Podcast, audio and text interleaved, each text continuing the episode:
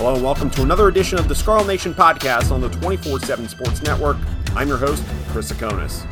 We're sitting down with another commit today, and for the first time in our short history of doing this, we've got a basketball commit. 2024 power forward Bryce Dortch is joining us here on the podcast today. Talk a little bit about his background, how he got interested in Rutgers, and what the recruitment process was like. So, a lot of fun stuff to get to. Bryce, thanks so much for coming on. Welcome to the podcast. Thank you for having me. Just to start things off, you know, you're the most recent Rutgers commit in the class of 2024, committing back in June. What ultimately went into your decision to commit to Rutgers? What was the thought process like? Definitely in the back of my head, wanting to stay close to home. And being close to Massachusetts was definitely a big thing because I have a lot of family here. But also playing style and just relationships that I had with the coaching staff and that my family had with the coaching staff as well. Yeah, that's about it, really. Those three things. And you had mentioned before that, you know, Rutgers was involved pretty early on in your recruitment. If I remember correctly, you said your freshman, sophomore year. Yeah. Um, could you talk a little bit more about what those initial conversations were like and, you know, what stood out to you about Rutgers from them? So I initially got offered my sophomore year I took an unofficial visit on campus with three of my other teammates and two of my coaches, and they offered all four of us.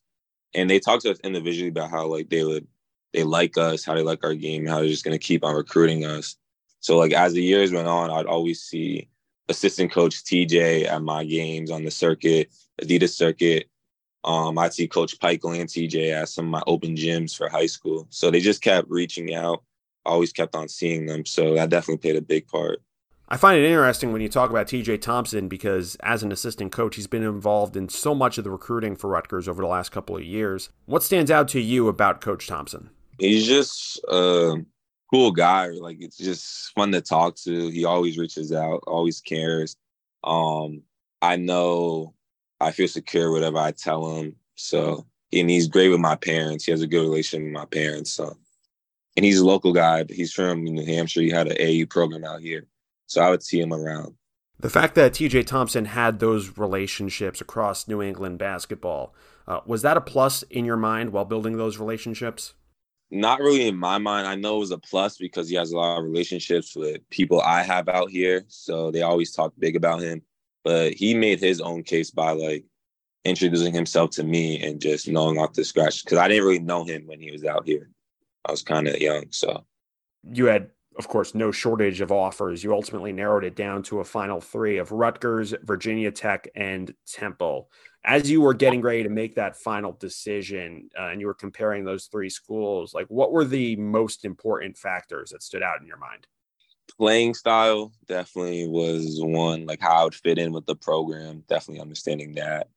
Um, like I said, just relationships with my parents and the coaching staff. Um, where the school is located, I think New Jersey was is close to home. I have family in New Jersey, so um, that definitely played a big part of it.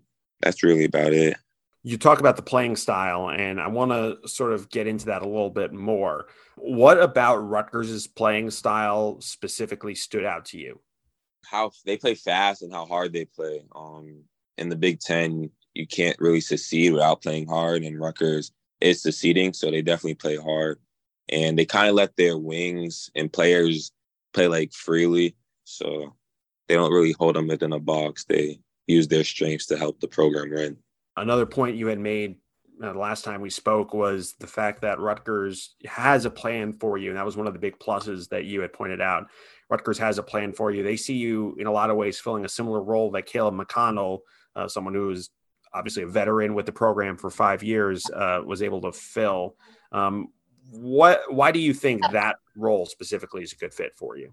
Mainly defense. He was he was used heavily on defense. He was go out and guard the best player. Um, he, I heard he was a very hard worker, just a hard player. And they said they see my length being used defensively to help them, and offensively being able to facilitate using my height and my handle. So I think that's why they compared me and him alike. I wanted to go back to this a little bit more because I think it's it's another interesting subplot. You know, you talk about local connections and you know that sort of New England connection. Um, Gavin Griffiths uh, is coming in with the current freshman class a year ahead of you. Um, one of the program greats of the Steve Pikiell era in Geo Baker is also from New Hampshire as well. So there's clearly, you know, there are several New England connections. And of course, talk about TJ Thompson and Coach Pikiell having played at UConn.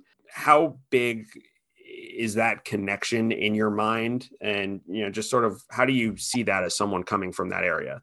It's definitely big. Um, I think it only helps me having a guy like Geo, just knowing that he's in my corner, not only being from the same area, but also him building his own legacy at Rutgers. So someone I can reach out to. And Gavin, he'll be a year above me, but an older guy like I can reach out to knowing he's from the same area. So it definitely helps just knowing that I have people from my area and that family. Looking at this recruiting class, uh, right now ranked number two in the 24 7 sports uh, team rankings in terms of the team classes, um, and, and a class that, you know, has a potential to be the best, not just in school history, but in the nation. When you look at those expectations and you look at where the class is ranked. You know, how do you view that challenge? I'm open to it all. Um, I think we are going to have the best class, so it's going to be exciting, and all the challenges will be met. And we just we're excited. I know we're excited. Uh, I want to sort of talk a little bit more about your growth and your development. Uh, you've played on the AAU circuit now for the last few years, um, and you've also had success playing at Brimmer and May School. So, uh, could you talk a little bit about how you feel your game has grown and developed uh, throughout the last couple of years? I think I've grown um, definitely ball handling, um, being able to put the ball on the floor and handle it, and sometimes play the one for my high school team was definitely a um, skill that I learned throughout the years. And I'd say my ability to shoot now, um, I feel more confident shooting, being able to hit open shots, being able to spread the floor out and just my motor, honestly, that was a skill that I had to develop. Took probably the longest, just having get used to playing hard as much as I can.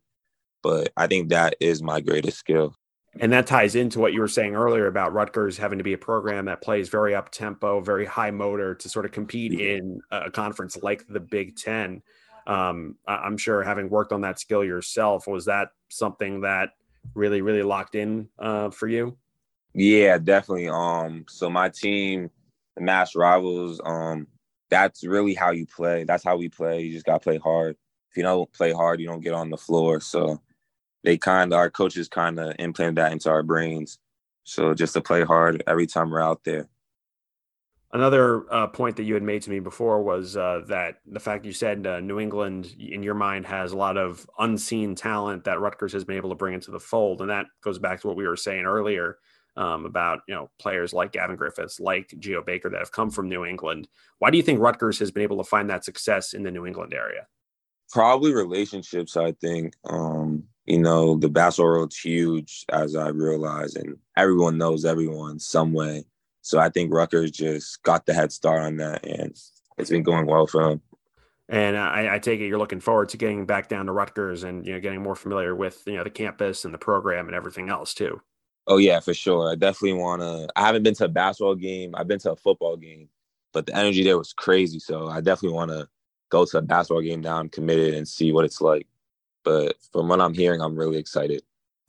That was going to be my next thing, which is that I'm sure Rutgers Nation has told you all about, you know, how the atmosphere gets from the coaches to you know fans on social media.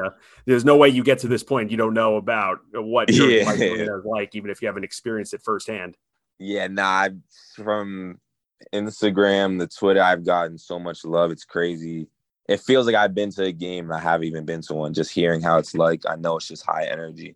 So I'm really excited. Well, Bryce, I can't thank you enough for uh, taking the time to join us here on the Scarlet Nation podcast. Uh, best of luck to you this off season, and hope to talk to you again soon. Thank you. Thank you for having me. That does it for us here on the Scarlet Nation podcast. I'm Chris Tsakonas. Remember, you can always get the latest Rutgers football and basketball news and interact with us on the message boards over at scarletnation.com. Thanks for listening. We'll see you next time.